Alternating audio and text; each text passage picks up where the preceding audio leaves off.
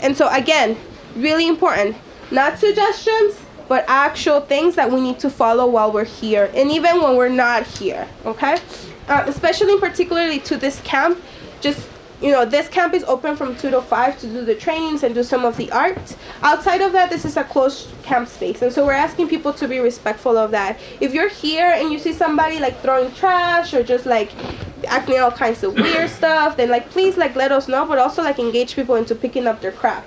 Because again, these are hunting grounds for a lot of folks, and so when we leave, we want to leave this this spot as we found it. So just please be mindful of that, okay? So anybody wants to read the first one? Anybody can go for it. We are protectors, not protesters. We are protectors and we're not protesters. And it's important for us to remember why are we here for? What what's our purpose here? To protect the water and also to stop what? The pipeline, right? So it's important for us to kind of ground ourselves under the under this guideline of we are here to protect water, we are here to protect the folks that are here. We're not here to scrap with the cops uh, is us scrapping with the, with the cops or getting into it or like being like, oh, you did this, is that going to actually do anything to our goals? No. No. Right.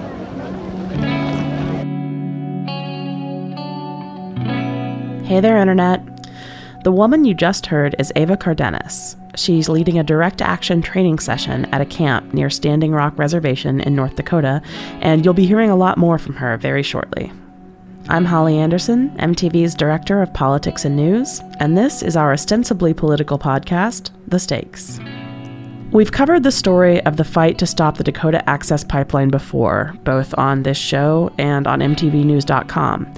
In this episode, we're taking you into one of the camps to hear from folks on the ground there. Marcus Ellsworth, whose dulcet voice you've heard bringing so many stakes episodes to poetic endings, traveled to Bismarck, North Dakota this past weekend with stakes producer Kasia Mychajlowycz. From there, they made their way to the Oceti Sakowin camp. We joined Kasia and Marcus in the middle of trying to chip many, many layers of ice off their rental car.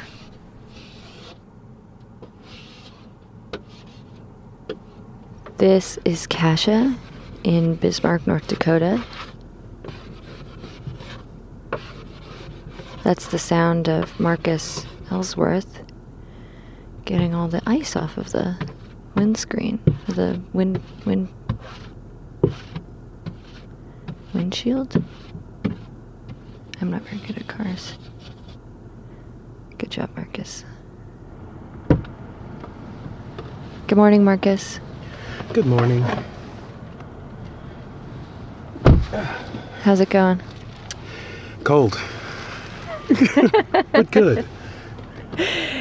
Oh, it's gonna get above freezing though today. Oh, that's lovely. Does that mean a lot for someone who lives in Chattanooga, Tennessee? Uh, theoretically, yes, but um, it's still gonna be cold. I'll live. Okay, let's go to Walmart and get some uh, hand warmers and stuff. Okay. Yeah, let's get geared up for this.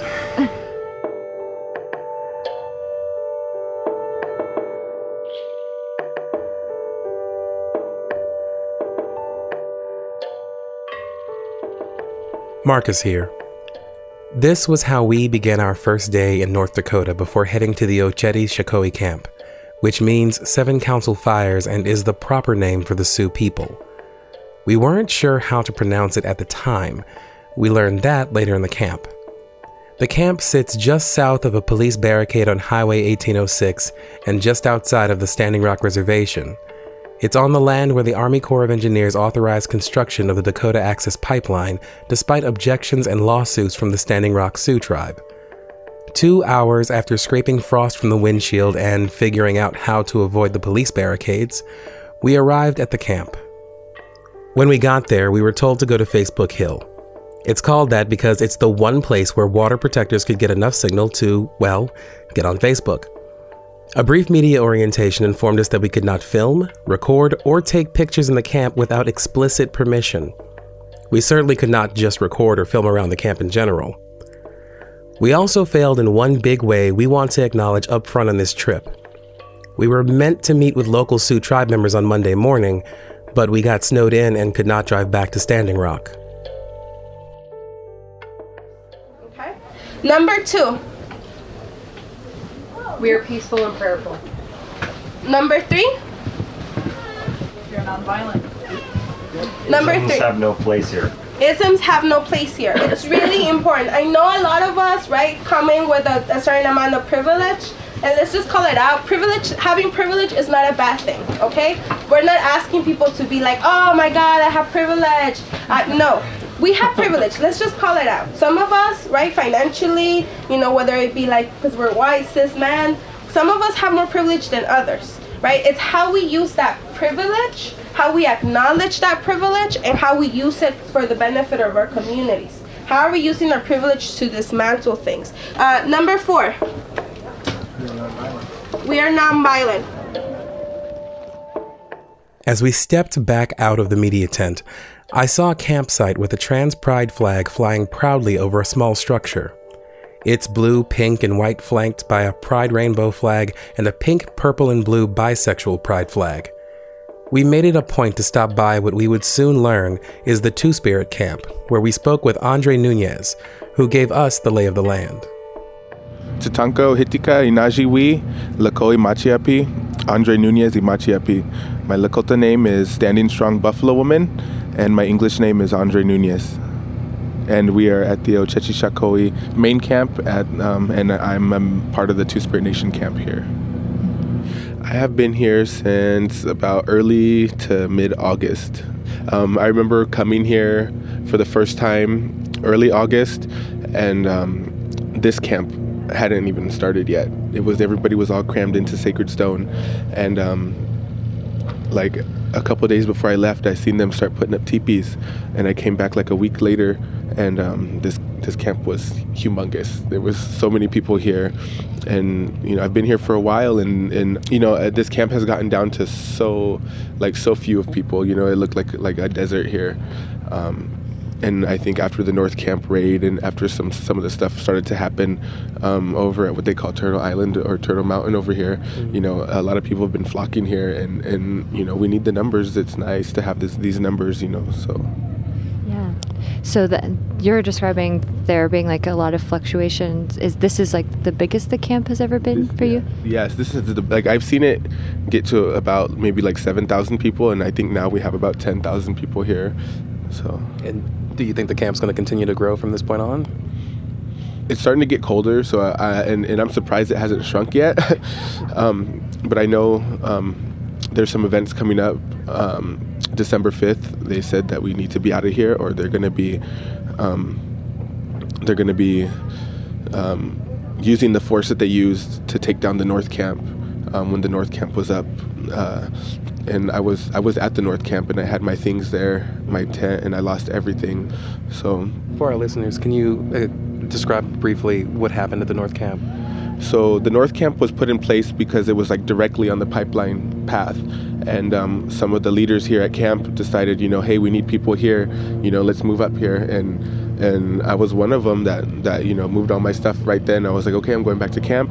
I moved all of our my stuff, and I was there. We were there for almost a week, um, and then we got word that they're coming to raid the camp and, and push us back to this camp, and. Um, so uh, a lot of us were told the night before to get all of our sacred items or things that we wouldn't want taken, and I did that. And the next day, like around noon, like they they showed up and with with with the the LRAD and just like all their their their reinforcement. You know, the National Guard, the cops, and you know, I watched them as they were, you know, getting closer and closer to the camp.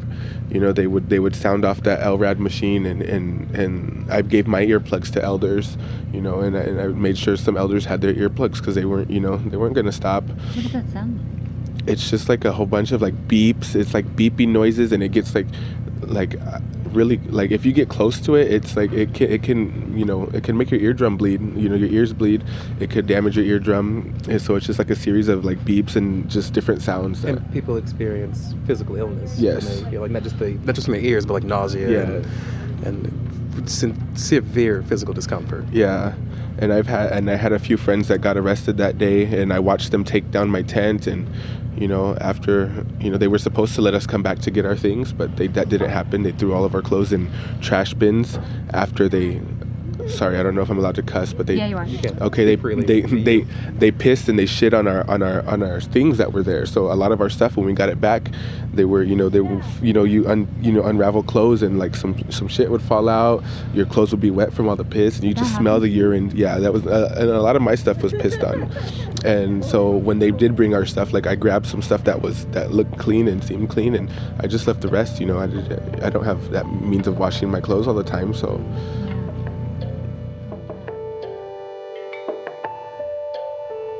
As has been reported, people come from all over the world to the camps near Standing Rock. But as you've been hearing, there are rules at the camp everyone is supposed to abide by, and they learn about those rules from the direct action trainings from IP3. We're up to number 5 now. Number five. Respect locals. Now, this is a really important one because I feel like sometimes people tend to forget that. Okay? We are here as guests. These are sacred grounds for a lot of people. If somebody tells you stop singing or stop beating your drum, please stop. If somebody if you see something that's happening in camp, help out, right? This is not a revolutionary personal experience. We're not here to just come and take the picture, right? And if you're here for that, then please pack up and go back, right? We need people that are going to be here and are going to support. So if you have downtime, right? If you find yourself just sitting around and saying, "Oh, there's nothing to do," there's plenty to do. There's all of these other camps that are happening that need winterization. There's all the, the, the help in the kitchens that needs to happen. We're not here to save anyone. Understand that. We are not here to save people. We are here to support and that's that's our role as allies it is to support and not to come under this idea of like i know better because i went to harvard i went to college. Let me tell you what i learned. Like we don't need that. We need people hands on deck. We need support. To understand more about what that support means, we sat down with three organizers from a group called Indigenous Peoples Power Project, or IP3. Here's Eva Cardenas again, who told us her family moved to Georgia from Mexico when she was 10. IP3 stands for the Indigenous Peoples Power Project. Uh, that's part of Ruckus Society. It's basically a network of Indigenous trainers. Um, our reasoning behind that is that we acknowledge that our communities are oftentimes the ones that are the frontline communities, and we want to provide resources and trainings for those folks, um, for the indigenous communities themselves to take lead and use those resources and navigate in a way that works best for them, rather than you know different environmental and nonprofit uh, communities parachuting in. We believe that movements are built from inside our folks and up, not the other way around. And so, based on that model, IP3 has you know been born, has been led uh, by indigenous uh, trainers, uh, and we've been here through the request of the leadership here. There's more cultures represented here standing against this pipeline than we've ever seen for any sort of action in the history of this land. Uh, what is what does that feel like to be a part of that? To come to come and witness this, and to to actually be involved with it. It's humbling, and it's inspiring at the same time. This is Andre Perez. He's an indigenous Hawaiian and organizer. And I think that I also see, a, a, for me, a consciousness that, yes, we're here to stand in solidarity with Oceti Sakowin and the seven tribes and the native people. But on one hand, it's also bigger than Standing Rock. This is about this is about indigenous people coming together to confront this type of corporate power that exists everywhere and exploitation and it's about self-determination and standing up for for justice and as a hawaiian for me um, it's also important to bridge the distance because i know that that's where our collective power comes from our unity but i also came here to really witness and experience firsthand this type of oppression and repression and police brutality and the, organizing against it so that I can take home back to Hawaii this experience, this training, because we're having our own struggles. We expect to have. Um, to have continued exploitation and oppression on our sacred lands as well. Uh, so for me, yes, I really want to say that it is, is really humbling. And this is George Pletnikoff Jr. from Alaska. you know everybody's coming from all corners of the world to to bring support because it is just as Andre said, it's it's bigger than just Standing Rock. It's all our people coming together and supporting one another. And you know, being at this camp, you know, seeing how we're all so supportive, we're checking in on each other, um, you know, making sure we're all good, and you know, it really, really uh, opens my eyes to like you know how to be a a, a better human and and how to um, you know think better about the the people on the other side over there at the pipelines building them.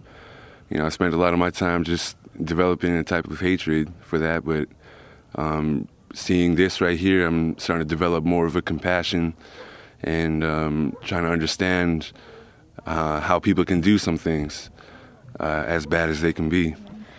Yeah, I mean, I think for me, I, I've only been here for like a week or so. Um, but I think for me, it's just kind of been a really rejuvenating kind of experience just to see the amount of love and support amidst all of the things that are happening because if you you know for folks that are here on the ground and for folks who are listening like this is some real real shit right? Like we have people that are actively being violent towards communities here. Um, and i think for a lot of folks who are not native for folks who don't or have the privilege of like being in other spaces who don't have to think about getting shot by the cops who don't have to think about repression from the state for them it's a rude awakening. But i think for us it's just like this is the normal state of, of the response from the state right Um, but for me, seeing sort of like even amidst all of that going down, the love and support that people have for each other here, the the willingness to just put everything aside and come here for like months, right? Like Andrea and, and George are gonna be here for a long time. Folks have been here for a long time, and so like the love that you have for for our survival as people, not just like as Native folks with other Native folks, but like just the respect for life itself. Um, that like knowing that some people have not lost that that touch with humanity is is really rejuvenating and gives me hope when I think about my daughter and I think about all our little kids. Um, that are coming up that we still have people that are willing to like sacrifice and fight for us. Yeah it's cold as shit but it's also like really amazing to be here with people that like does fill your heart and soul so yeah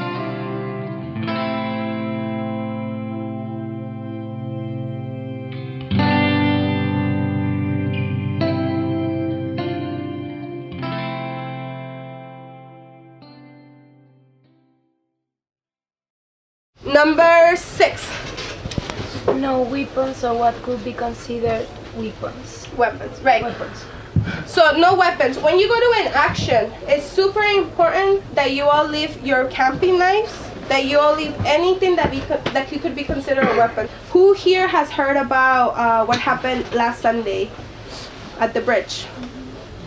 Right. So just so you all know, right? Our folks were peaceful. Our folks were just trying to move barricades out of the out of the bridges, and the cops just started throwing concussion grenades and water cannons. It doesn't take a lot from them to go up and act, right? They're already at 100 in terms of being agitating and just in terms of being aggressive. So it doesn't take much for them to kind of like step more even to that. So please just be mindful of those things. Okay. Do we have anybody from Medic? Yeah. We're gonna have uh, some one from Medic come and do the training around camps and what to expect when we're in the in the front lines of an action or you know how to respond to the usage of pepper spray Hey everybody, my name's Candace. I'm a street medic from Portland, Oregon, and I have come to just talk with you all for a few minutes about chemical weapons.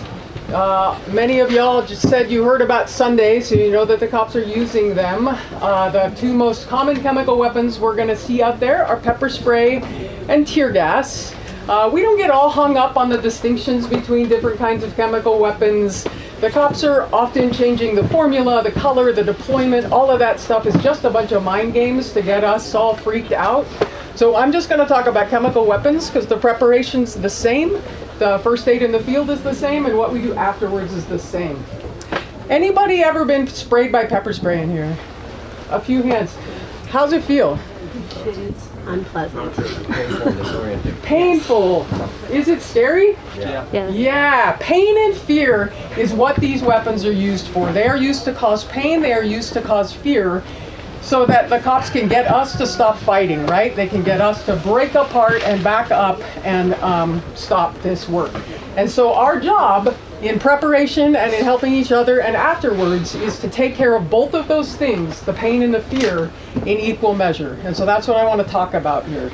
The first thing we're going to do is teach you all how to do an eye flush. Uh, can I have somebody stand up and volunteer just to um, and you are somebody who has just been pepper sprayed, and you are um, bummed out, man. Your eyes are closed, you're squinting, uh, you're in some pain, okay? And I am your uh, friend, although you actually don't know me in this scenario, okay? Maybe you're helping somebody you don't know. Can you So see anything at all? You can't see anything. You're squeezing your eyes shut. You're opening them to try and figure it out, but it's horrible.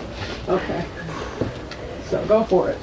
Ah! Okay, all right. Here's your eyes shut. Here's your. Okay. Hey, my name is Candace. I'm a medic. Can I help you with that Please pepper do. spray? Okay, I'll put my hand on your shoulder here and guide you. Can you bend your knees and put your hands on your knees so your head is out from the body? That evening, we met up with Liz George from Detroit, Michigan. We talked in our rental car as the rain came down. Liz came to the Oceti Sakowin camp to support a cause she deeply believes in. Um, my name is Liz George, and I'm from Detroit, Michigan. So, Liz, um, it's our understanding that you were actually out there on the front lines when um, the police decided to to uh, become much more aggressive and violent um, against the water protectors that were, I believe, clearing a roadblock at the time. Can you tell us a little bit about um, how how that action that night started and where it wound up turning? So I can't fully speak to how it started. From what I have heard, um, there was a group that decided to that they wanted to clear that roadblock because there's two burnt vehicles there, um, and then there's a police barricade, which is basically blocking residents from access to emergency services. Um, to get to anywhere they need to, they have to like reroute, and it takes a lot longer. So that was the purpose of that, um, as far as I understand. Uh, I was down at the medic tent for something else, and when the first group of people who were hit got started coming in, so my friend and I immediately went out there. I grabbed uh, my cameras and we went out there. So I was out there just shooting for the most part. Um, and when we got there, it was just chaos. Um, there was just we like right off the bat, people were being hosed down. There was um, tear gas canisters that were being thrown over to our side. They were throwing like these incendiary rounds, which were sparking fires, which people on our side were putting out. Shooting people with rubber bullets. That was the first thing that like when when they came down to medic when I was down there. That was like the first casualties that started coming in, were people hit with rubber bullets, people sprayed in the face. Um, I have images of the police macing people. Um, so that was like the whole night, and we were there for like I would think we were there from about seven to about four in the morning. Uh, a lot of people just standing there and getting hosed down. There's a girl who's just standing there and dancing, and they were just spraying her down. Um, Kana, my really good friend, she was on the front line because so the front line was a group of people who were just holding up shields while the police were hosing them down and they were also getting hit with rubber bullets. So every time she would kind of pull down her um, shield, police would aim his gun at her, and she'd pull the tarp over her head and start getting hit with rubber bullets. And then she'd pull it down again, and he'd aim it at her face again, and again she'd have to cover up. And eventually, they got to a point where like her and the girl holding up the tarp decided to take off their goggles and their mask, and um, they just looked him in the eye and that kind of like I think they're both two young girls that kind of like humanized them Mhm. for him and he put down his gun but all night before that they were being pelted with you know rubber bullets and hosed down and she was soaked and it was really cold out there that night um, it went down to the last I saw was like 25 degrees I didn't get hit by the water I did get tear gassed multiple times um, I still have a really bad cough from that and I like am struggling to breathe. But um, that all started Sunday night. Monday morning, we were in Mandan at an action. Um, we marched around the town. We were in front of the county, um, Morton County Jail, and a bunch of people were arrested. But they definitely knew all of our faces, or at least I think that's one of the things that kind of like one of the reasons they targeted us. But that night, uh, my friend Kana Newell and I, we went into Mandan because we were on our way to Bismarck and we stopped at the Rice Bowl to eat. And then we paid and we were on our way out. And ju- as we were paying, we noticed two cops come sit down. Um, and we didn't we didn't really want to say anything to them. We didn't want to engage with them, so we were just gonna walk out. And he called us over, and he kind of was like, "Are you guys planning to spend the night in Mandan tonight, or are you planning to spend the night? Are you going back to camp?" Which is like kind of a strange question. I don't really understand what his motive behind that was. Um, so we're like, no, we're actually heading to Bismarck. And then that we just he started asking more questions like, so how long are you guys planning on staying here in, you know, at camp? And we said indefinitely um, until hopefully the pipeline is shut down. And he said, well, that's just not going to happen. And so then I asked like why do you why do you say that? And he basically said well if you guys are you know creating disturbances in Mandan you're not going to get anyone's support. And I said okay I understand that. And that's actually really helpful for us to know because we can take that back to community. And we can constructively talk about that in our community. And then it kind of went from there. And then I and then I also said well the reason we were in Mandan was because we wanted to make a statement to President Obama and to the the county that the police brutality and the attack that happened the night before was just not okay. And he responded with, I think it was okay, and I think it was necessary. And that's when things started to get like a little, okay, this isn't like a friendly conversation at all.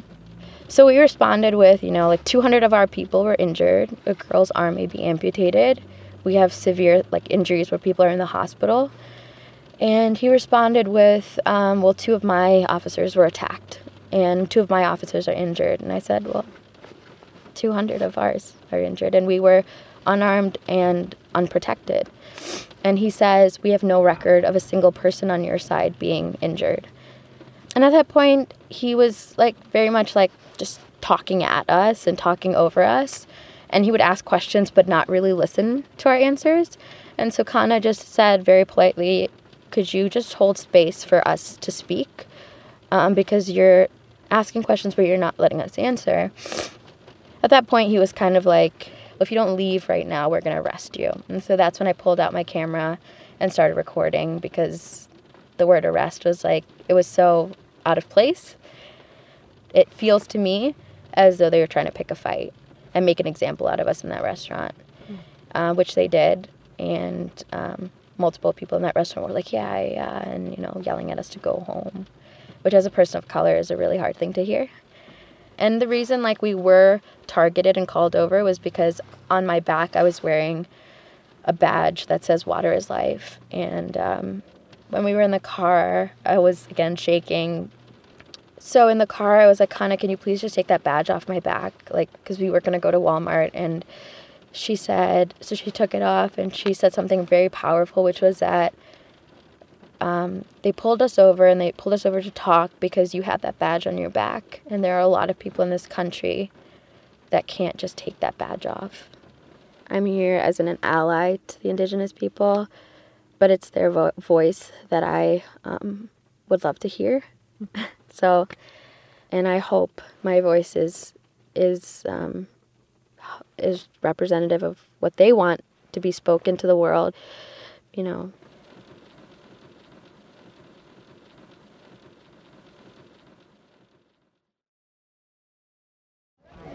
Number seven. Property damage does not get us closer to our goal. Right. What is our goal here? Protect the water. To protect the water and stop what? Pipeline. Right. So is breaking the cop's window going to do that? No. Number eight. All campers must get an orientation. So if you have not gotten your orientation, please go to the orientation. They will also like have information around different actions that are happening, right?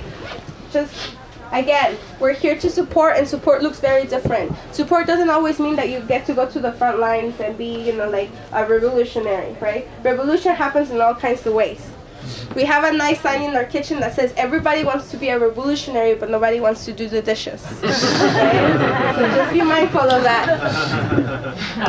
Number nine, Direct action training for all in action. action.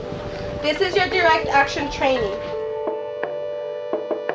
We also talked to Eva again, in our car by the colorful yurt she sleeps in with the other IP3 trainers. This time, we wanted to hear from her why she has made the decision to come all the way out to North Dakota to support the water protectors. The call to, to come out here to the camps and to, to be on the front lines, to be participating in these actions against the pipeline, it requires a person to to step away from from the life that they have known, from like you know their their their, their job, their family. Um, how are, how are you able to to come out here and and dedicate so much energy and time to being in the camp and helping with the trainings? So when I started to organize, right, my daughter was three. And so it was a whole like push and pull around like you're not gonna be a good mother because you're not here. Right. And for a really long time that was like the guilt tripping that was happening and I was like, damn, maybe I am fucking it up, maybe I'm not being a good mom. But I think that as I've sort of become more involved and more empowered because part of the work that I do is yeah, I'm empowering other people, but I'm also empowering myself as a woman, right?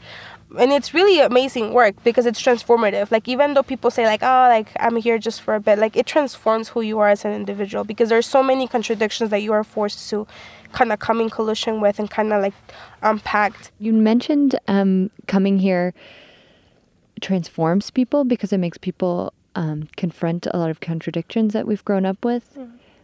what did you mean by that well for me it's like oftentimes especially after Trump. I think like for me that was one of the things that when I came here, you know, I remember like thinking like I remember thinking like if I can only organize my people in a way that they can be empowered and that they have the tools and they can move, then they'll be good. And the reality is like what we're seeing now, right, with Trump and all this that's happening.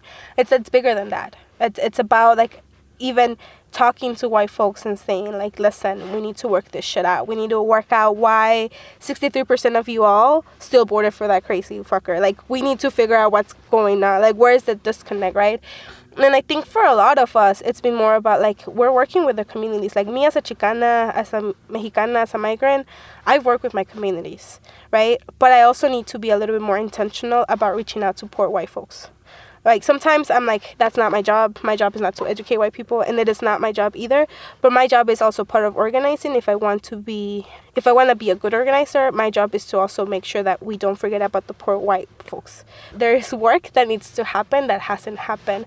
And having just those clear conversations and sometimes it's really tiring right? Like we're having to have these really intense conversations in the heat of the moment but they're important because otherwise what's going to happen is we're going to fragment again. And we cannot have fragmentation at this point i feel like. At, at this point we need it's all hands on deck. So yeah that's what i meant like just walking contradictions right like we're gonna talk the talk we have to walk the walk and sometimes we're not gonna like the, the, the type of walk we're in but it's something that we're just gonna have to confront mm-hmm. yeah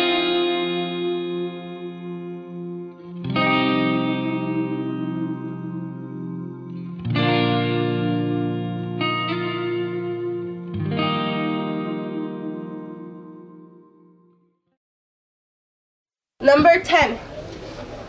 No children in potentially dangerous situations.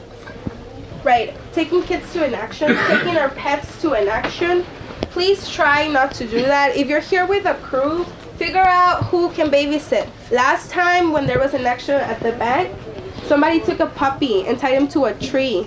Oh, that's not okay. Animals and children sometimes don't get a say in what happens in those actions, and the cops are not gonna be like, oh, that's a puppy, let me not spray it. We drove back to our motel on the edge of Bismarck that night as the rain turned to sleet.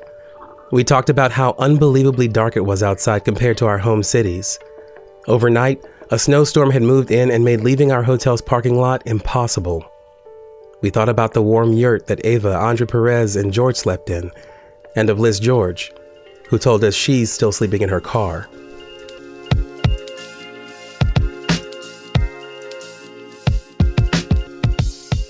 There are many questions about the future of the pipeline, the water protectors, and the people living downstream. The Army Corps of Engineers has issued an order for everyone to leave the camps by December 5th. North Dakota's governor, Jack Dalrymple, has also called for the camps to evacuate due to severe winter weather. So, what will people do if a forced eviction happens? Until this pipeline comes to an end, I don't plan to go anywhere. This is nothing new. Them using force and like kicking people out, like this is again the, their normal state. And I think as as Native folks or people of color, we're sort of like we're used to this response. So it's definitely nothing new.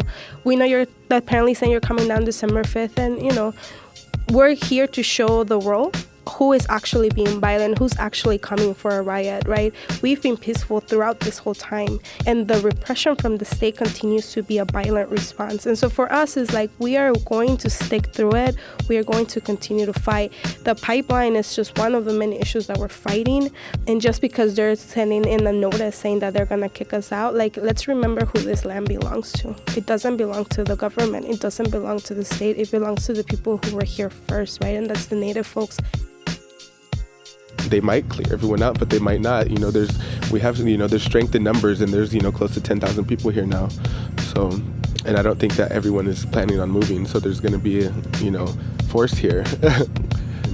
I, I, took that I took that you know responsibility um, before the spirits in a ceremony that I'd be here to help protect my camp. I think that um, what it boils down to is sheer numbers of people just resisting, refusing to comply. Um, I don't think anybody from this camp is going to just pack up and leave. Um, we can be sure of that.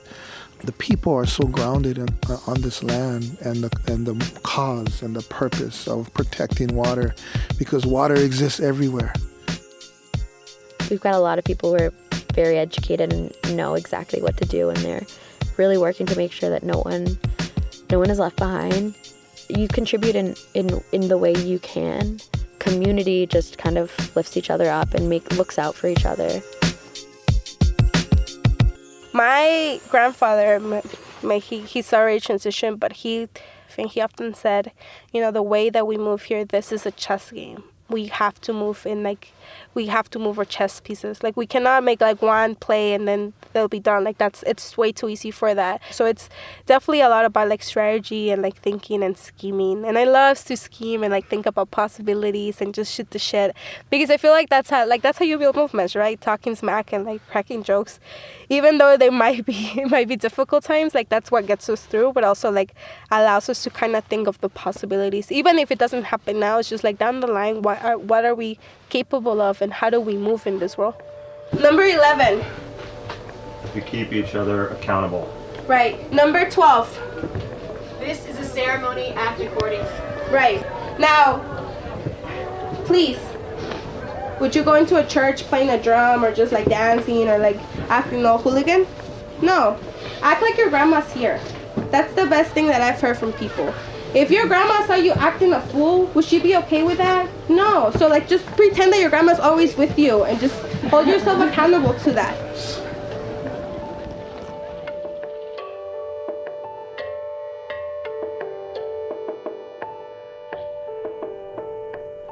That was MTV's Marcus Ellsworth and Kasia Mychajlowycz in North Dakota. I'm Holly Anderson in Los Angeles, and this has been The Stakes. You can learn more about the mission of the Oceti Sakowin camp, as well as donate to their efforts at their website. I'm going to spell it out here O C E T I S A K O W I N camp.org. To all the water protectors at Standing Rock, all those surrounding them, and all of you listening out there, stay as safe as you can and take care of each other. We'll be back next week.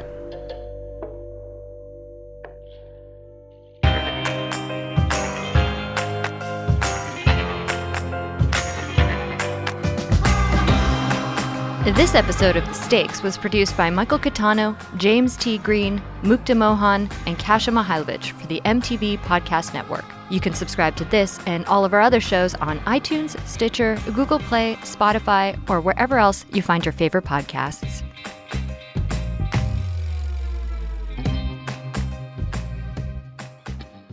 Can you tell me your names? My name is Daniela. My name is Arabella. And how old are you guys? I forgot to ask. I'm eight and ten. Is there anything that you want people who are listening to know about Standing Rock and about why you came all the way here? Mm-hmm. I think we came here because, like, they're having a hard time, like, not wanting, the policemen to dig a hole in their water, so they want to stand up for themselves and say, No, we're not going to let you dig in our water.